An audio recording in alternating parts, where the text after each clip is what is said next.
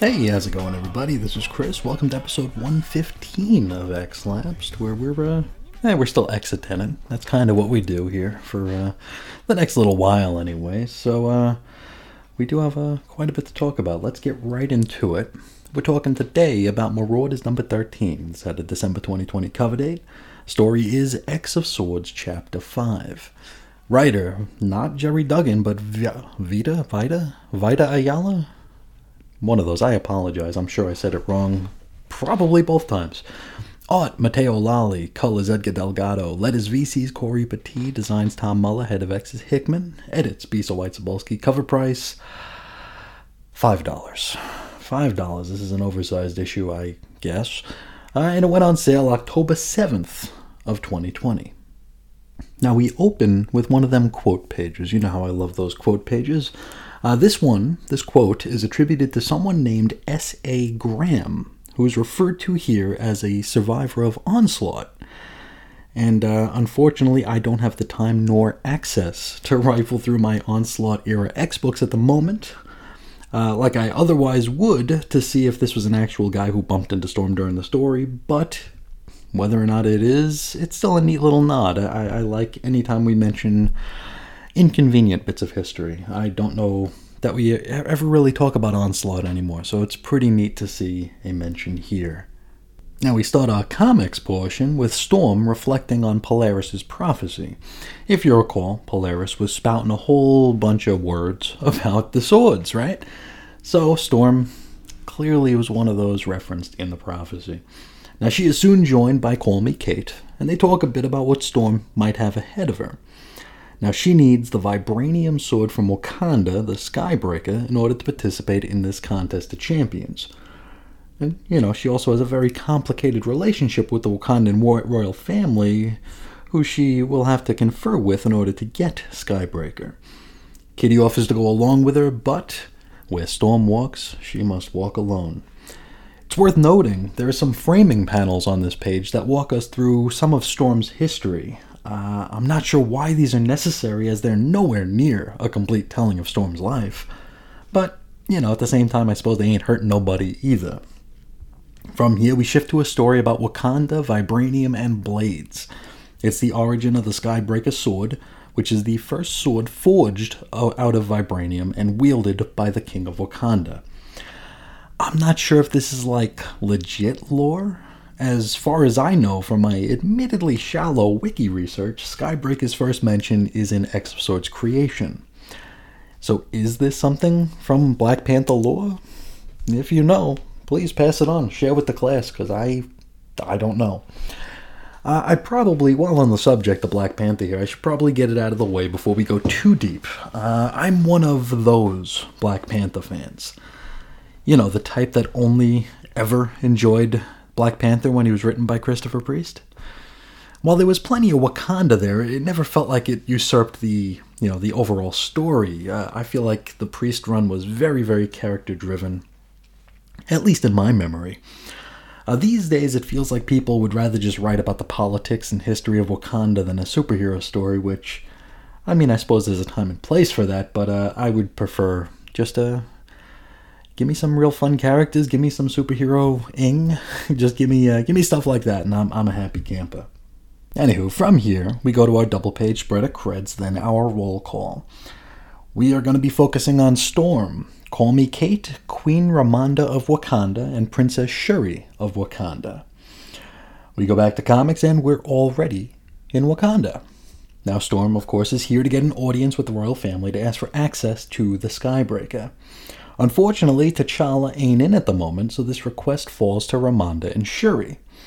Now, the relationship between the three ladies is still quite warm, despite the fact that Storm and T'Challa's marriage didn't really go so well. Now, the Skybreaker is very important to the people of Wakanda, and its removal might somehow cause unrest? I don't know the inner workings of this, but I'll take their word for it. And so, Storm, despite asking very, very nicely and explaining the otherworldly situation honestly, is denied her request. At least for the moment. She's going to have to wait for T'Challa to return home to have the final word on the subject. Unfortunately, we're kind of on a time crunch here, aren't we? I mean, Saturnyne ain't about to wait for the King of Wakanda to come home. Storm re- respectively accepts their response and does not argue with them. She's like, okay, you said your piece. I tried my best. Bada bing, bada boom. Uh, it's worth noting that the Queen and Princess were more than willing to give Storm some other royal Wakandan arms, including the Nation Maker Spear, the Panther's Claws Daggers, and the King's Mercy Sword. Unfortunately, again, Saturnyne probably ain't keen on accepting substitutes. She has her prophecy. It's got to be followed to the letter. From here, an info page about Otherworld's Sevelith. Is a place where the inhabitants seem vampiric, and you all know how I feel about that. We turn a page and we get another info page. This time it's about Otherworld's Mercator, and it's a page full of very Hickman-y words, which uh, caused me to glaze over. Back to comics. Storm is hanging out in her quarters. She's soon joined by Shuri, who has brought with her a big meal for them to share. Now, they talk for a bit, right? And it's not long before the conversation shifts from polite to passive-aggressive to just plain contentious. You see, Shuri, she ponders out loud the timing of this request for the Skybreaker. And she wonders, aloud, if it has anything to do with the fact that Wakanda has chosen not to sign the Krakoan Treaty. And as you might imagine, Storm is quite insulted at this insinuation and accusation. After all, not too long ago, she and Shuri were family. They were sisters-in-law. They basically agree to disagree. Shuri insists that Storm wait for T'Challa to return and mentions how Storm and her ex-husband's relationship is in a much better place at the moment. Storm's like, okay, you said your piece, now get out. I want to get some sleep. So she gives her the boot. Um, is she going to really go to sleep? Well, of course not, of course not. We, she has other things in mind, and we'll follow her along here. But first, we flash back to Storm's time as Queen of Wakanda. She remembers being shown the Royal Wakandan Armory, where it just so happens that the Skybreaker resides. Now, Storm, in present day, changes out of her white outfit and into something a bit darker. And bada bing, next we know, she's at the armory, ready for a heist. And I gotta tell you, this is quite well represented in panel layout here because we're intermingling here. We're flashing back to Storm getting a tour of this facility with Black Panther. These scenes are juxtaposed with the current day scene of Storm breaking in. So it's really cool the way they did this. It's like, okay, she saw this scene here back in the long ago, and here she is now using those memories to break in. Really good stuff. Now, she uses her lightning powers to shut down the armory's defenses for thirty minutes. Which, that's kind of a long time, isn't it? You might think that Wakanda would have a backup generator, right? I mean, I can suspend my disbelief, but only for so much. Now, Storm enters, and only has to take out one guard in order to reach the, reach the Skybreaker room. Which, again, seems a little too easy, doesn't it? Eh. Storm then ixnays the lasers, protecting the sword with some frigid cold. She then Indiana Jones swaps the Skybreaker with a phony, right? You know, remove the real one, put a fake one in there. She's hopeful that uh, this might fool the Wakandans long enough for her to take the blade, win the fight in Otherworld, then return the blade safely, so no one would be any the wiser. Now, as she reaches for the Skybreaker, well, before she can lay a single finger on it, she's attacked by Shuri. They fight, Storm wins. Now, by the time she actually grabs the Skybreaker, the system has rebooted, so the full thirty minutes have elapsed, at which time Great big doors slam down, and Storm finds herself attacked by some Black Panther droids. And so we get a couple of full-page spreads of Storm using lightning to shock the bots, which really makes me wonder why this needed to be an oversized five dollar book, but what are you going to do? Storm goes to make her escape, but wouldn't you know it, she runs right into T'Challa and his, uh, and his secret service of sorts here, and they have a pretty uncomfortable situation. Black Panther tells her that uh, all she would have had to have done was wait, because he would have given her anything, even the Skybreaker. He loves her, after all. Storm tells him that waiting just wasn't an option here. Uh, T'Challa is quite disappointed in Storm's behavior and accuses the Krakoans of becoming perhaps a little too, for lack of a better term, ethnocentric of late. Their only concern is for mutants, discounting and dismissing all others. And, you know, he's uh, he's kind of got a point there, doesn't he?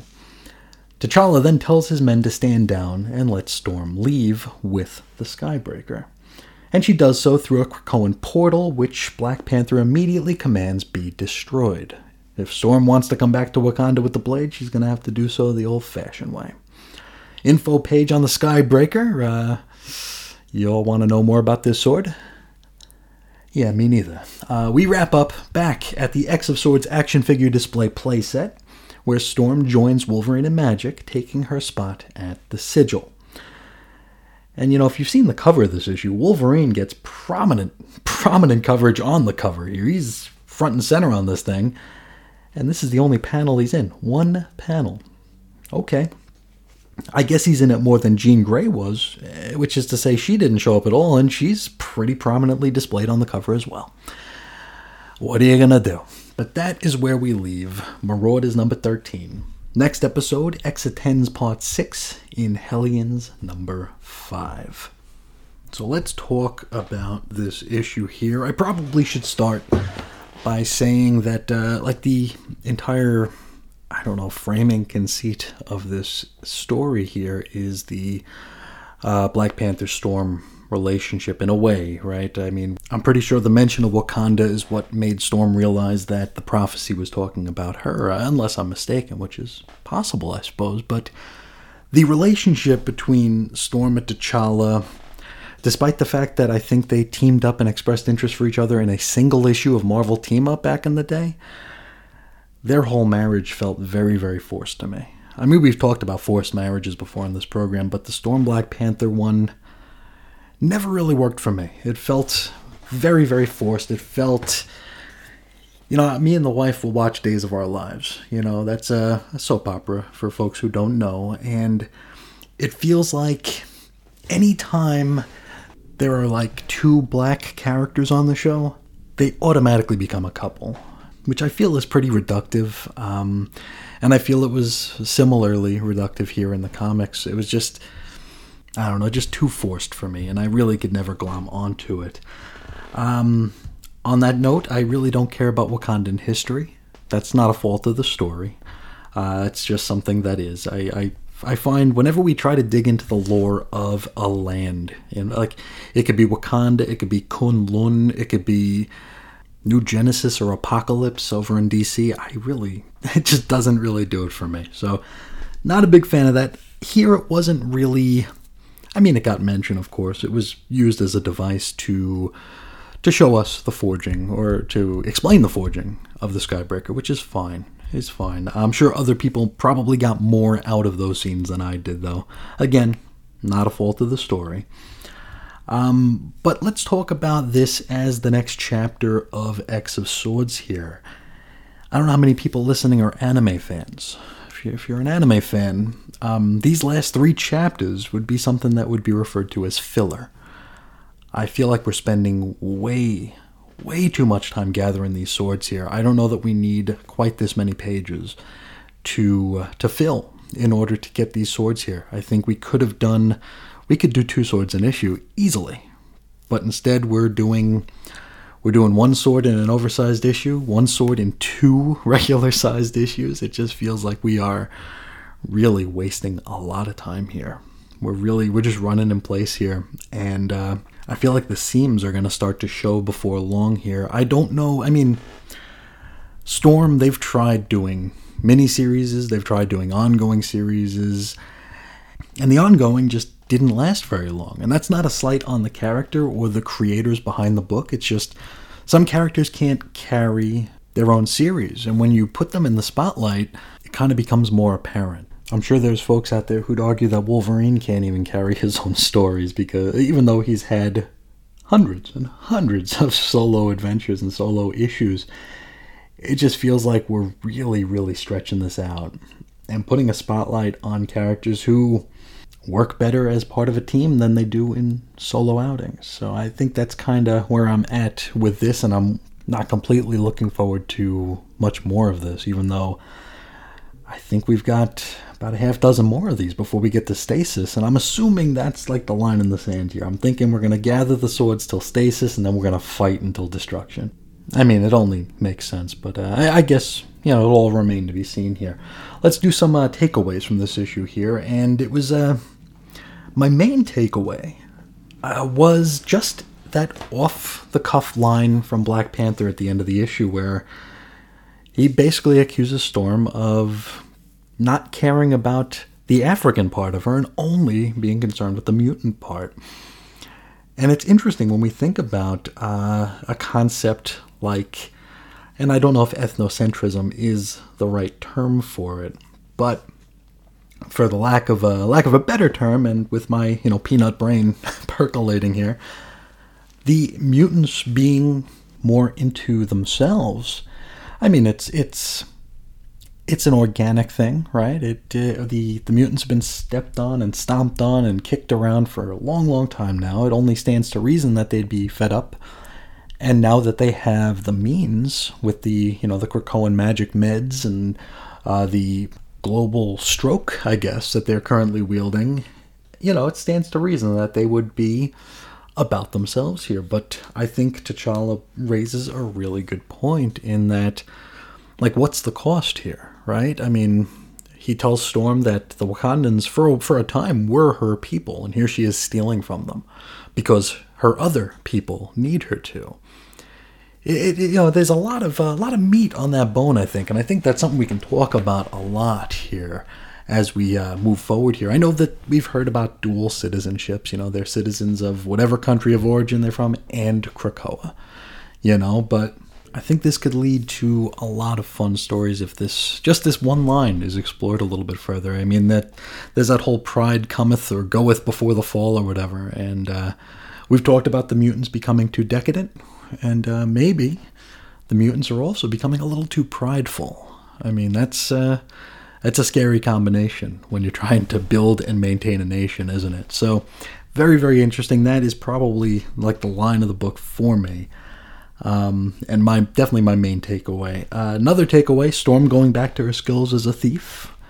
I mean, that felt moderately in character. It is a skill set she has. Uh, she, she was doing it for a, a cause she found to be morally sound, morally right, proper. Um, maybe not so much for the folks of Wakanda, but she, you know, she didn't have any qualms about doing it. She didn't want to do it, but she knew if she had to, she could and she would, and she did. So I thought that was pretty cool. And uh, the art here. The art here was really good. And speaking of our creators, um, I didn't even realize that Jerry Duggan hadn't written this until I was putting together my notes and, and filling in the credits here. So uh, whoever uh, Vita, Vita Ayala is, I quite enjoyed their work. It was a good job here. I liked the, the, the discourse between Storm and uh, Shuri. I thought that was a really good scene here. Uh, it's hard to really strike a balance between um, between aggression and, and passivity here to get that perfect blend of passive aggression. Because I think we've all been in conversations like that where someone is just being little needly, right? They're just, they're being passive-aggressive, or maybe it's you being passive-aggressive. It's hard to really put that into writing, I think. And the conversation they have here where, like, Shuri is just kind of thinking out loud. She's like, yeah, I kind of wonder about the timing of all this. And, uh, well, you know, maybe maybe you're trying to do this. Or I, I thought that was really well done. Really well done there. And uh, outside of the fact that I think this took too many pages and just overall the search for the swords is taking a bit too long, I really don't have any complaints about this. So uh, definitely another solid issue of Marauders. and uh, I would recommend it. Now, how about we dip into the mailbag before we get out of here? We got uh, a fairly fairly loaded mailbag today. We're going to start with Damien, who's talking about X-Force number twelve. Now, he starts with, no, no, no, no, no, no, no, no, no, no. I do not believe this issue of X-Force. It's a classic error of putting plot ahead of character. There's no way that Storm would stand by and let Colossus be led out in chains. The fact that this story tells us that Hank had gathered people together to watch doesn't work. Kitty, Storm, Kurt, and Jean would have all used their position on the Quiet Council to stop this. They treated Sabretooth with more respect. It's literally unbelievable. Benjamin Percy is so wedded to his C I A analogy that he throws character out the window. And the scene that Damien is talking about is perhaps the worst scene of the Dawn of X line so far. Colossus was rounded up by the Beast and Wolverine and uh, Domino because, uh, well, because he was Russian. and uh, because Mikhail Rasputin, Colossus's brother, had uh, stolen the Cerebro sword, and there were these Russian nesting agents, and uh, we've got Omega Red on the island. And uh, Beast, rather than, you know, going to his old friend, Peter, and maybe asking him some questions, he decides to, like Damien said, put him in chains and then frog march him out of a portal uh, right in front of all of his uh, closest friends. Kitty, Storm, Kurt, Jean, Wolverine is there doing the, tr- doing the uh, the, you know, the policing as well. It is uh, not a good look. Really, really bad look. And... Um, Yeah, not good. Not good at all. Uh, Damien continues. Are we really meant to believe that Domino would arrest Peter? What part of her history makes her a following orders type of character? It was only a few issues ago that she went on an unauthorized mission with Peter. Does Percy not remember writing that?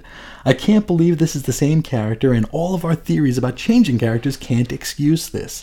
This is simply bad writing. one hundred percent. one hundred percent. I mean...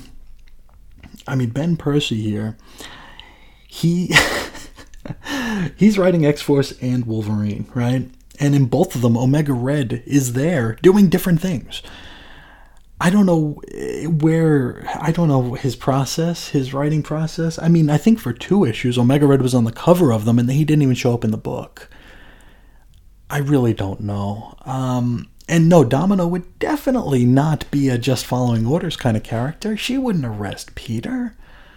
So bad. So bad. And like you say, uh, there's no amount of Krakoan influence that can excuse this. This is just poor writing. This is shock writing, you know, and it's it's statement writing, and it's not good. Not good at all. Uh, Damien continues. As you mentioned, there are other problems. There are a number of characters who would who run away from Wolverine who would not do that. Again, I come back to Storm, who refused to back down from Wolverine when she had no powers. Right? I mean, this is a... The second part of that awful scene has Wolverine realizing that Beast was making a show of this. He was putting on theater. Right? He had gathered all these characters here to see what he was doing to Peter. And when Wolverine realized that, he flipped the F out. He unleashed his claws and he ran into the crowd, scattering them all. I mean, these are his best friends. This is, you know, uh, I think Jubilee was there. Uh, Storm, of course, was there. Kurt was there. And they all ran from him, including Storm, who wouldn't have backed down when she was powerless. But here, she runs away. Really bad. Damien continues. Then there's the farm stuff. How old is the girl with the water powers meant to be? She looks adolescent, but in the bad romance novel text page, it's implied that Colossus is interested in her sexually. Whatever is intended, we end up with something intensely creepy. Yes. I don't remember her name. I don't remember her name. What the hell was her name? Kayla. Kayla the water person here.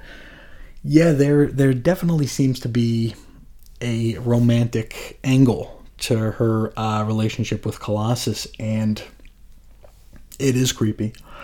It is very, very creepy because she does look like a child. She definitely looks like a child. Uh, Damien continues. And what is Mikhail's motivation? He seems to be working with Zeno because he's evil, and he seems to be evil because he's Russian. On that note, are we meant to know that Zeno were Russian? I thought they were specifically described as international. Have I had a brain injury, or is this nonsense? Well, if you had a brain injury, my friend, it is contagious, because I don't remember that either. I thought they were an international cabal as well. I don't know that they were ever, ever named as purely Russian baddies. And as for Mikhail's motivation here, if I were a betting man, and it's a good thing I'm not, I thought he was going to get involved with X of Tens here. He has the Cerebro Sword. Is the Cerebro Sword not even going to be part of X of Tens? Uh, we'll talk a little bit more about that in a bit, I guess. But uh, no, I, I don't know. I really don't know what his motivation is here. Uh, Damien continues. The final straw is the last page, which is meant to be happening during X of Tens. Put a pin in this, and when you finish reading the crossover, please tell me when Jean was available to do this. She seems quite busy throughout. And this is, of course, Wolverine bringing Jean Grey in to do some telepathic interrogation on Omega Red and Colossus, because you see they're Russian, and we need to we need to round up all of the Russians and uh, ask if uh, you know, are you or have you ever been a member of Xeno? Right? I don't know. Damien continues. This issue of X-Force is why I get headaches. All I can do is be grateful that some of the X of Tens issues of X-Force are co-written by Jerry Duggan, so there are positives in the future. Anyway, I'm off to have a good old scream until I start the Benjamin Percy fan club, make mine X-Lapsed. Yeah, this was uh, not a great issue. Not a great issue, which it, it is doubly painful because we were on a good streak of uh, X-Force issues there, at least in my opinion. I thought the... Uh, The stuff we did in Terra Verde was good. I like the idea of the post-human kind of intermingled with the green, right? You know, we had these plant things that were sort of post-human-y, but not completely. But it's just different strain of post-human, perhaps. Uh, I liked that a lot. I liked the fact that it was seemed like we were really setting up for Beast's fall from grace here and maybe a redemption arc. I I absolutely adored the Domino and Colossus scenes here, the talk of suicide. What does suicide mean to someone who could be reborn again and again? Really, really strong stuff. So when we get this, oh man, just not good. Not good at all. And it's like, why are we even bothering to keep... Why don't we... Colossus has been with us since Dawn of X started, right? He's been here since since Jump Street here in X-Force number one. We'd never see the guy unless he's he's being interrogated or he's in the background of a scene. It just seems like such a waste. Such a waste. But, um, yeah, I'm sure we'll probably talk about that scene a time or two again. But thank you so much for sharing. You're very frustrated. You're equally as frustrated as my thoughts on X-Force number twelve. Uh, next, Evan Bevins is talking about the free comic book day special and X of Swords. He says, read the free comic book day issue and X of Swords creation this morning and listened to the F C B D episode. I believe this issue had already been announced for the regularly scheduled free comic book day the first Saturday in May before the pa- pandemic did its number on, well, everything. I love free comic book day, but the best issues I ever ten- I ever got tended to be the Bongo Comics free-for-alls featuring The Simpsons, which never actually got me to buy any Simpsons comics, except when my library was selling some back issues off, and the Tick specials. As you noted, D C tended to be reprints, and Marvel had a habit of producing hit-or-miss stories previewing events way in the future. The all-new, all-different Avengers story a couple years ago was good, but was announced well before we had much clue what the Marvel Universe would look like post-Secret Wars, let alone how Miles Morales could possibly be there. A Spider-Man offering from way back when turned out to be a post-Brand New Day story well before that traumatic event in my fandom and made little sense. The is- this issue seemed to follow in that tradition, with stuff thrown with stuff thrown off even more by the pandemic delays. That would probably explain why the dialogue and even art were revised in X of Swords creation. So it was a future reprint promoting an off-in-the-distance crossover, an amalgam, if you will, of what Marvel D C Marvel and D C Free Comic Book Day approach. Despite my severe eye roll when I saw those pages in creation, I found it interesting to compare the pages and wonder about the changes. Glob Herman swapped in for Rockslide, for example. Once the long, repetitive preamble was out of the way, I found creation to be a pretty exciting setup. Now, about Free Comic Book Day, uh, it's every so often I'll record something and I'll immediately feel bad about it. And I'll second guess whether or not I should have said something, and my little rant about Free Comic Book Day is one of those things here, because I know it's a special day for a lot of people. I know people like to bring their kids and uh, their families to the comic shop. It's just a, it's an event.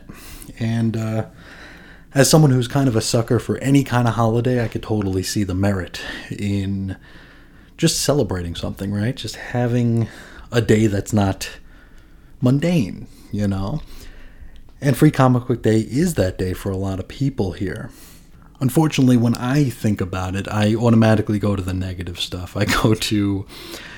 Well, in the words of some of the retailers around here, uh, I go to the, you know, pretend to care about comics day sort of a school of thought. Because to me, that is a lot of what it is, but uh, I will admit that that is reductive and uh, close-minded of me to think that way. Um, I know folks really, really dig it, and that's great. That's great. I just wish that the companies would... Uh, would use it as the opportunity that it really is, you know, um, put the best foot forward. I mean, this X of Swords special that we got was, I can't say it was bad, because it's not bad, it's just wrong-headed for this sort of endeavor, I think. We're going to talk a little bit more about the special in a couple of letters, though, so I'll, I'll save some more of it for that, but, uh, if my comments about Free Comic Book Day ruffled any feathers, it wasn't meant to.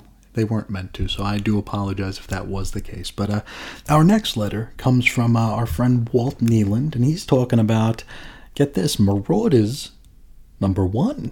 Boy, I can I can remember how young I was when I... No, that was only a little while ago. But uh, Walt says, I loved Marauders number one. I just got such a kick out of it. I enjoyed the art. I'm not always keen on characters looking younger than I'm used to, and Kitty did look young, but it worked. And Wolverine's exuberant joy at her arrival with his beer, his dashing past her, diving in and swimming out to her little sailboat, and coming back with beer was just hilarious to me. Normally not keen on Wolverine being treated as such a comedy bit, but it worked the same as Whedon's portrayal of him for me. It's so funny thinking back to that issue, because, uh...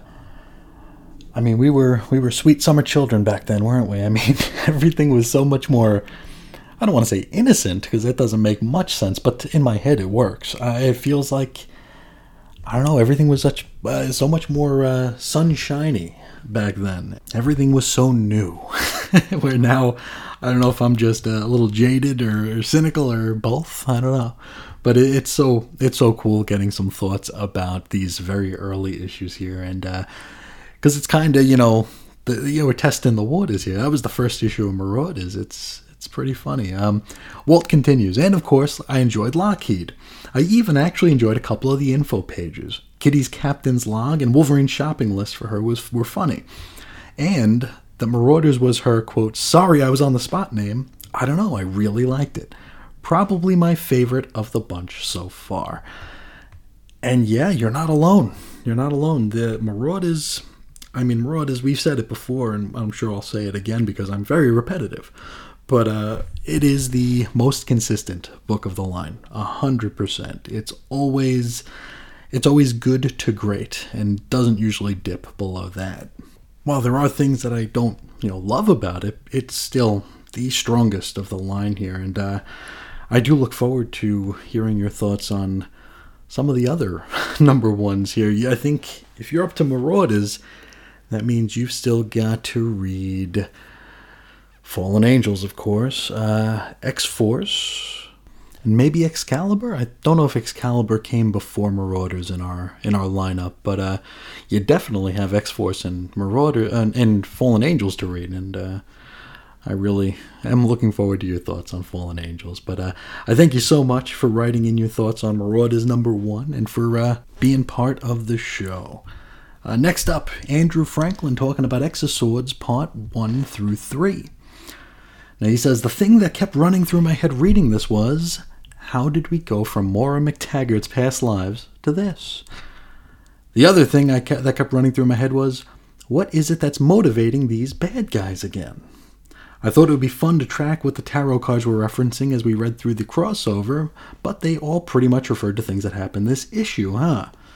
The three characters that were replaced in the tarot art had some big roles in this issue too.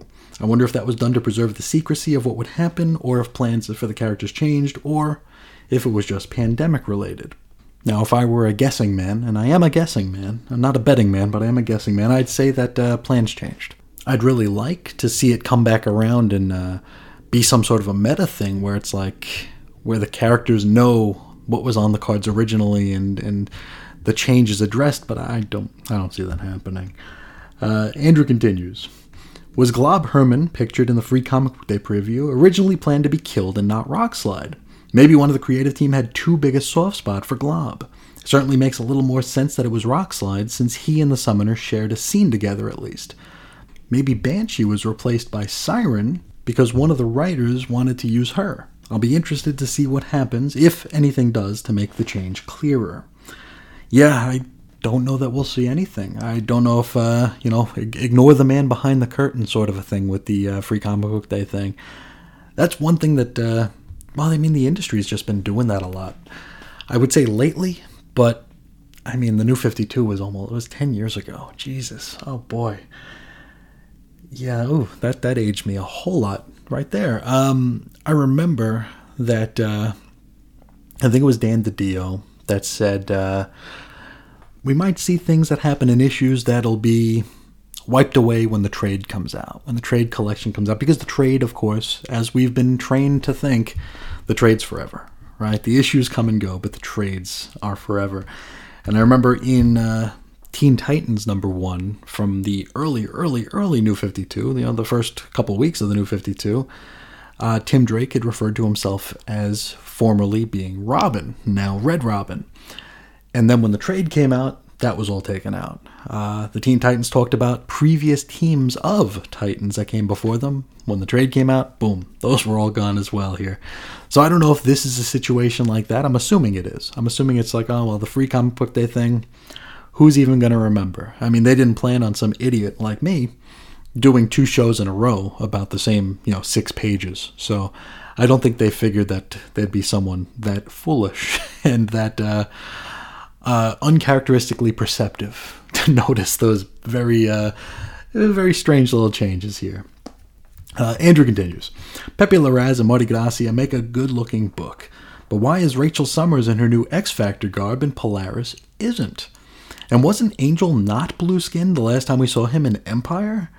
There also seems to be no logic when Apocalypse has his classic look and when he has his Excalibur look, other than looking one way in the X-Men book and then looking another in Creation. Yeah, yeah, um, this is the uh, the Carol Danvers haircut problem, where, I mean, there's no such thing as a, as a character Bible anymore. There's no uh, Jose Luis Garcia Lopez to, to draw the... Uh, to draw the handbook to how to draw all these characters anymore. Um, that's a really good observation that I missed. That Polaris, yeah, she's not. She's not in her new X-Factor togs, but Rachel is. So it's like, what gives? What gives there?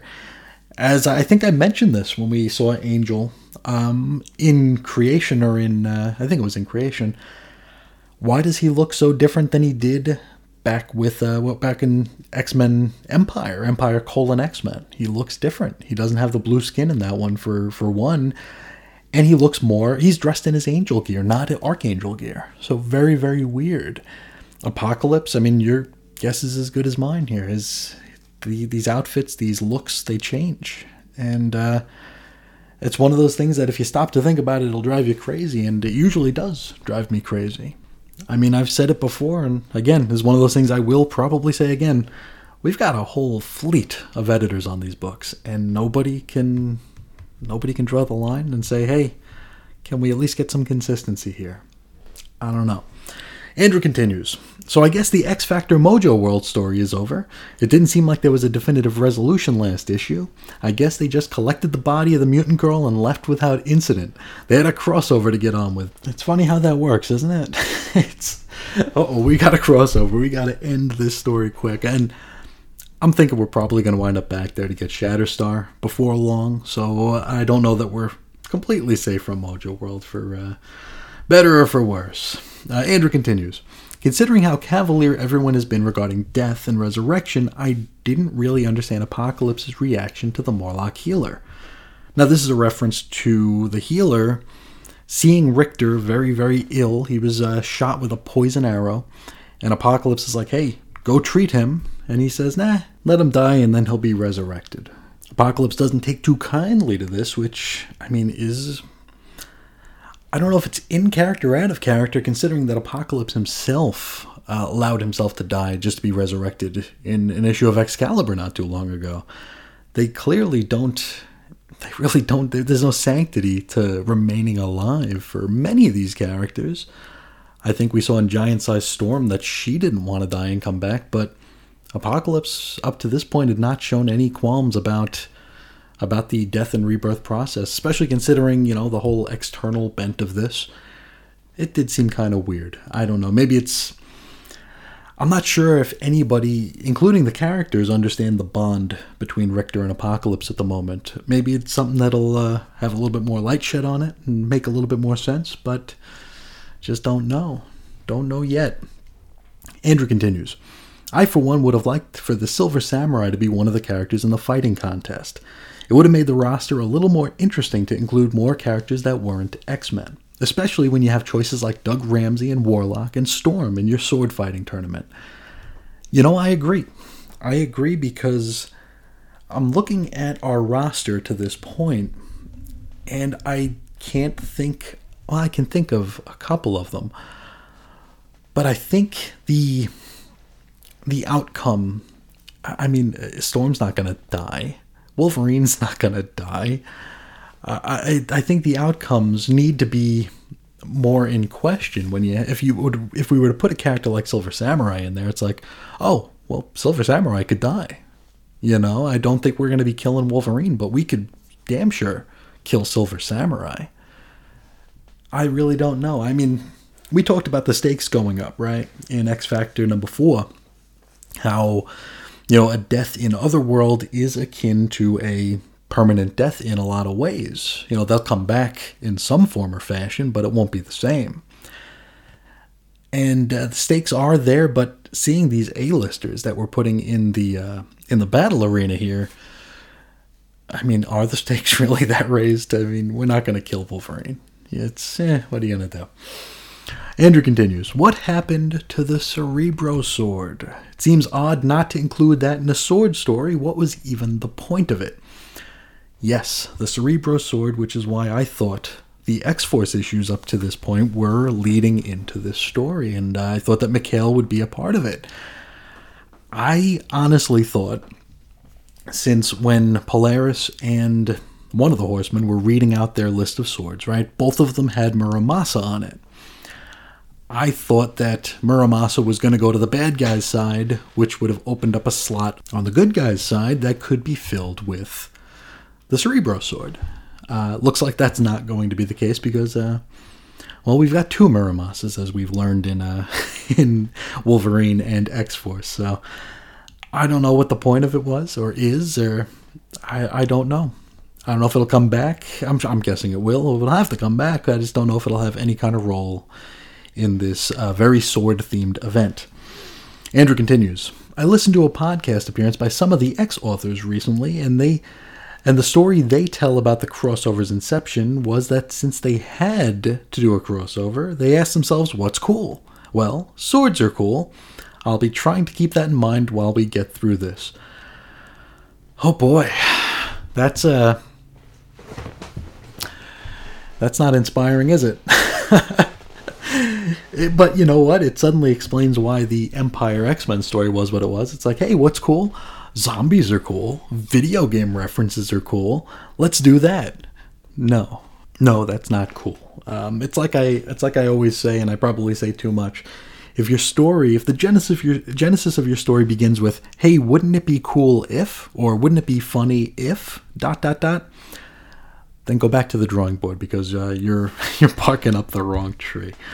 Uh, Andrew wraps up with, well, three down. Until until this, these swords are fused together to make a giant Cerebro throne, make mine X-Lapsed. But that's not all. Because Andrew Franklin wrote in again to remind me that I never did my power rankings for the Dawn of X Wave two number fours. I totally spaced it, and I apologize. Andrew says, another X-Factor issue means it's time to rank the Wave two number fours. This round, Hellions was undeniably the best, with a very strong conclusion to the first story arc. The Madeline story was so thoughtful and good that it's easy to forget the rest of the team's story was also really good. It's a little unfair that X-Factor was the only one being hijacked by the crossover, and even though X-Factor number four was the best of the first three X of Swords issues, I'm still going to give Cable number four the number two spot, because that book is still incredibly enjoyable and there's no Araco in sight. X-Factor rounds out the rankings at third, and as always, I did not read Wolverine, which is something I'll only be able to say one more time. Well, thank you for reminding me, and uh, without further ado, my power rankings. And, uh, you know, this one's a toughie because I enjoyed them all. I really did enjoy them all. Uh, my number one book of the Dawn of X Wave two number fours would be, I mean, duh, Hellions, of course. All that Madeline Pryor stuff, loved it, loved it, loved it. It really stuck with me. It gave us a ton to talk about and ponder. It gave us insight into the Quiet Council, in the Resurrection Protocols. Just such amazing stuff for a book that I had labeled, you know, sight unseen as a throwaway. You know, this is the uh, this is the funny haha Suicide Squad alike. No, it's actually a fantastic book. Fantastic book. It's right up there with Marauders for me. I mean, it's still early yet, but uh, boy, loved it. Absolutely loved it. Number two, X-Factor. Um, undoubtedly aided by being out of Mojo World and for holding a key role in X of Swords. Uh, we find out about the Resurrection Protocols and how they, uh, Otherworld, the Otherworld effect will uh, maybe put the X-nay on them, at least as we know them. I thought that was a fantastic revelation. I loved the issue. I thought it was really well done. The focus on Polaris was great because we don't always get a focus on main characters in these crossover issues. So the fact that we did get to spend most of our time or much of our time with Polaris was appreciated. It was really well done. Three, and I mean, I hate putting Cable at number three, but I mean, the other two the other two books were were stronger in my opinion. And this one only really gets knocked down a peg for me due to the to the Bill and Ted wonkiness of the bomb in the arm, which wasn't entirely clear to me on like the first or second reading. I still loved it. Don't get me wrong. Um, fantastic book, ton of fun, but just uh, X Factor and Hellions were just a little bit stronger this time out. Fourth, I mean, it's Wolverine. Um, even though it's at the bottom, I mean, it was a really good story. It was a really mysterious issue with uh, Wolverine in the Red Tavern with that mutant support group. Thought it was really, really fun. Didn't have near as much to do with vampires as I feared it would, so that, that was another plus. Probably the best issue of the Wolverine volume to this point. But unfortunately, that's only enough to keep it as the fourth best of four book of this bunch, because it was a very, very strong outing for these Wave two number fours. So Hellions, X-Factor, Cable, and Wolverine. Wonderful lineup. Uh, I can only hope that uh, we keep up the quality of these uh, books going forward. But uh, thank you again for reminding me to do that. I apologize for not doing it uh, during our X-Factor number four episode. I to- I was in X of Ten's um, euphoria, I guess, and I totally forgot my duty to uh, to include my power ranking. So thank you for sending me yours, and thank you for reminding me to offer mine. Really, really means a lot. But I think that's where we'll put a bow on it for today. We're going to wrap up the mailbag. If anybody would like to join in on the conversation, and as you see, I mean, we talked about Marauders number uh, thirteen today, and we also talked a little bit about Marauders number one. So it doesn't matter where you are in the reading. If you want to share your thoughts, please feel free to do so. You can find me on Twitter at Ace Comics, or shoot me an email over at weirdcomicshistory at gmail dot com. For blog posts and show notes, you can head over to chrises on infinite earths dot com. If you just want the X stuff, go to x lapsed dot chrises on infinite earths dot com. If you want to join in the conversation on Facebook, you can do so. Find us. We are at nineties X-Men. That's our little group. And if you'd like to hear the rest of the Chris and Reggie audio archives, you can do so at chris and reggie dot podbean dot com or at any noise aggregation site, device, thing, anywhere. You'll find it. It's not hard to find. So uh, chris and reggie dot podbean dot com, iTunes, Stitcher, Google Play, iHeartRadio, Spotify, the whole shebang. I think that'll finally do it for this episode. I want to thank you all so, so much for sharing your time with me and sharing your thoughts with me and just uh, letting me in your ear for a little while today. So thank you all so, so much. And until next time, as always, I'll talk to you all again real soon. See ya.